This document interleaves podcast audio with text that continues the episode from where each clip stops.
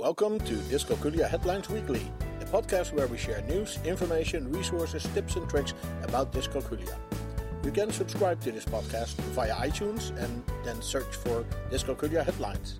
You can also find us on the web at dyscalculiaheadlines.com and then click on the podcast page. Suggestions to improve math for 7 to 14 year olds. Can fish do math? Squeaky wheels. Responsive teaching, this is how to do it. And teaching fractions.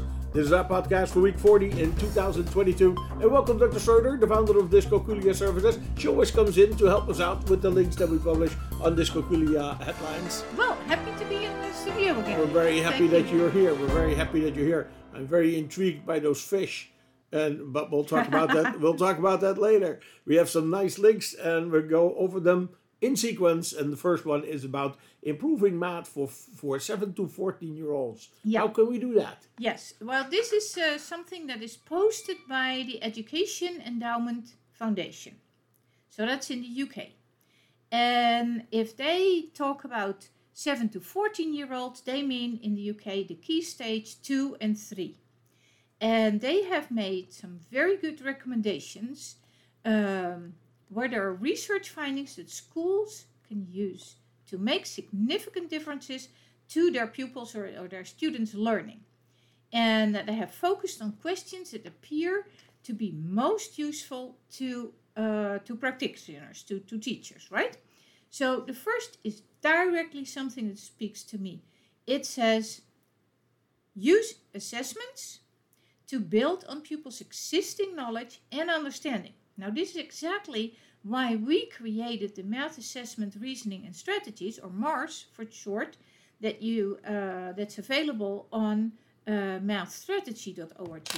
Using what they know to build on that and then take it a step further. That is what you need to do. So you can um, on that website do a guided math interview, and the system will analyze the outcomes that you put in and tell you where the student is in reasoning and strategies, where the student can go next, and some activities to get him there. So on the website, uh, next, they recommend to use manipulatives and representations, so models. Also, something very close to my heart and that we use on a daily basis. Followed by teach students strategies to solve problems. Exactly, that is uh, very important, particularly for those who cannot easily memorize math facts. Now, the list goes on. Great work. Every teacher should read it. They have eight research based suggestions, and they all come with clear examples, even in a nice, colorful uh, background uh, including uh, focusing on positive attitude and motivation, and structured interventions to provide additional support. Also in year seven, which is already our middle school, because we so often see that kids get help in elementary school, and when they move to middle school, it's a completely different. Um, surroundings and uh, very often the additional help is um, is not continued unfortunately Great. well, okay. I think that's uh, every teacher should uh, should take notice of this, right? right and it's it's a very easy read it's it's nicely presented Cool. uh, clear Cool. short um, examples Cool. very nice Okay, well, our next link intrigues me very, very much. It asks the question if fish can do math. It sounds weird. Well, yes and no. So this is from the Washington Post, and uh, we mentioned earlier that um, Professor Brian Butterworth wrote a book, uh, "Can Fish Count?" Um, and uh, that is also very interesting. Now, this is about a study from Germany's uh, University of Bonn, uh, where they tested the math abilities of several freshwater stingrays. Stingrays. Yes, and they it, it's so um, wonderful. They actually called the stingrays Harry and Hermione. Isn't that wonderful? right. oh, like in the Harry Potter movies. Exactly. Oh, oh, okay. So, what did they do? The researchers showed a fish, one of those stingrays, a card containing four shapes small circles and squares, and all those shapes were blue. Then they showed it two new cards, one with three blue shapes and one with five. Now, if the fish touched his nose to the card with three shapes, it went without the treat. It was not rewarded. But touching his nose to the card with the five shapes, however, he got a little treat. Now, over time, these fish learned that blue shapes on the first card meant I need to add one to the number. And they have worked with the fish for years. However, only half of the fish learned this task, but the okay. outcomes are amazing. It is amazing, yeah. Not, Even for half the fish. right, amazing. this was not due to chance. Fish can learn how to count. Wow. They even did uh, blue shapes for adding, and then, mind you, yellow shapes for subtracting. and apparently, um, these uh, there's also research uh, about salamanders in uh, mockingbird counting. So very interesting research, and you can read more in our link on the website. I'm I'm just wondering uh, how you apply for a grant, and you write to the granting organization. I would like to figure out if fish can count. well, we are doing uh, brain function research here and uh, there is uh, a lot of research out there already that you build upon, and usually um, the research articles have as last sentence we uh, suggest that for the next research, uh, this, that, and the other needs to be researched. So, so, maybe they've done it with mice first, and now they say, well, let's see how that works underwater. Uh-huh. I like it. Well, the next link is about squeaky wheels. What is that, other than uh, some of the cars on my 25 uh, year old Honda? well, research actually shows that girls with ADHD uh, very often miss out on school report. School support, sorry. Oh, now, okay. Based, this is this post is based on an article by Asa Olsen. I do not know if I uh, pronounce it correctly, that she wrote uh, just this year in 2022 in the European Journal of Special Needs Education, titled Teachers' Gendered Notion of ADHD, and it's a literature review. So she really pulled up yeah. a lot of information from pulled different databases. Right. So um, it is uh, posted here on the Special Needs Jungle blog, and it brings a story uh, like I said, about how girls often lose out on school support. They, they are sometimes considered the squeaky wheel, and their other complaints are not recognized as much as they are recognized with boys, unfortunately. So it, um, it seems that there is still a gender bias with teachers. Okay. And this may be the reason that girls with ADHD are not always taken seriously enough. And then they miss out on support. Uh, they just dismissed as squeaky wheel. You know, right. so okay. the article in the link goes into detail about what we know about ADHD because, well, this is a review article and it comes with a lot of uh, information, actually, a whole set of approaches to support people with ADHD in general. Okay, so it's um, a very um, complete article. Absolutely. Uh, also, a very interesting link to the ADHD Foundation charity. And they have a huge uh, research hub that I can only recommend. And then, uh, obviously, there's a whole list of uh, further reads uh, concluding the, the post. Right. Okay.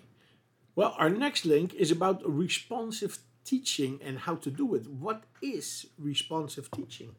Well, this is also from teacherhead.com. And responsive teaching is all about thinking on your feet for teachers, using evidence from real time formative assessment. And with that information, you adjust your instructional input. And you practice activities in response to your students' level of success and their confidence. So, you need some Fingerspitzengefühl for this. It, it can appear and, and feel a little bit organic, but if you deconstruct the range of things a teacher has to do in a successful learning sequence, it's quite an uh, impressive array of specific definable elements. So let's mention those. The article in the link gives some guidance on how to uh, get this going. Okay. First phase would be clarifying learning intentions. We, Okay. we usually do that. We explain the purpose Yeah. of what our students are supposed to learn and um, what it means to be successful. So, Okay. So we're here to work on fractions. exactly. Then, very important, activate and consolidate prior knowledge. Make sure that they they have the prerequisite knowledge to build on. If not, then Go we back. need to Yeah. um, yeah. give that some more attention. Now we explain and model the new topic or concept. And we use multiple examples. And I would probably also add give an example of what the concept is not, or a common misunderstanding, Okay.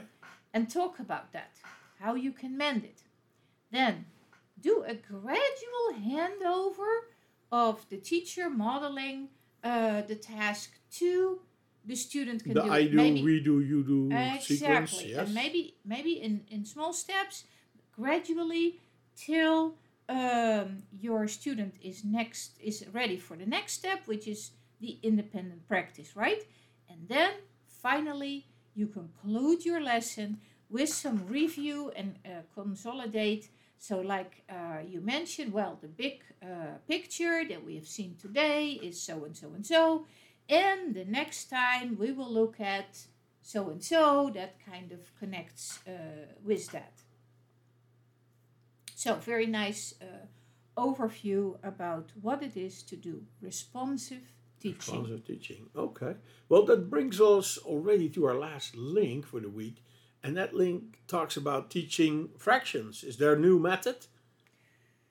Well, um, not really a, a new method, but the links the link here gives you a step by step way to make fraction kits. So the uh, students make it themselves. Oh, like physical kits. Absolutely. So like paper and, Uh, yeah, scissors yeah. and stuff. And, okay. Exactly, and and uh, Okay, the students nice. actually enjoy doing this themselves, Right. With a little bit of guidance. I, I incorporated this once in a uh, summer activity um, for uh, students, and uh, some of them remarked, "Well, this is the first time that I actually understand." What it means to do uh, fractions, just hands on. Yeah, that's Uh, good. you don't need a lot of expensive Yep. materials You're looking for that kind of learning. and it's just a great way to have the students engage work with their hands and materials to figure out the fractions now i, I really see that this helps them to explore it in more depth and uh, memorize it better than when you just um, write down uh, a numerical uh, fraction and, and show them how you can uh, right. for instance, find equivalent fractions. Yeah. Now, yeah, we've said it more often, obviously, um, but uh, it is also uh, proven here. They need to get it in their, hands before they can get it into their heads. Yeah, we've heard this before. yeah. this is, uh, like we see here, this is a very good example. This is a example. good example of Yeah. it. Great. Well, thank you very much, uh, Dr. Schroeder, for all your wonderful insights. We hope to see you again next week. Dr. Schroeder is the founder of DyscalculiaServices.com, and she tries to make everybody aware about Dyscalculia. So you can be part of that league of, of mad people who will help children who have the forgotten mad learning disability dyscalculia. For this, you go to dyscalculiatutortraining.org and you can read all about Dr. Schroeder's training there. Dyscalculia Headlines Weekly is a production from dyscalculiaheadlines.com. You can find us on the web at dyscalculiaheadlines.com and we are on Twitter at dyscalculiahead. You can also find us on Facebook, we have a board on Pinterest and on Flipboard. Search for Dyscalculia Headlines or follow the links on our webpage. Can send your questions, comments, and contributions to communications at dyscalculiaheadlines.com, and we may even discuss it in one of our upcoming podcasts. We hope this was useful for you, and until next week, you can count on us.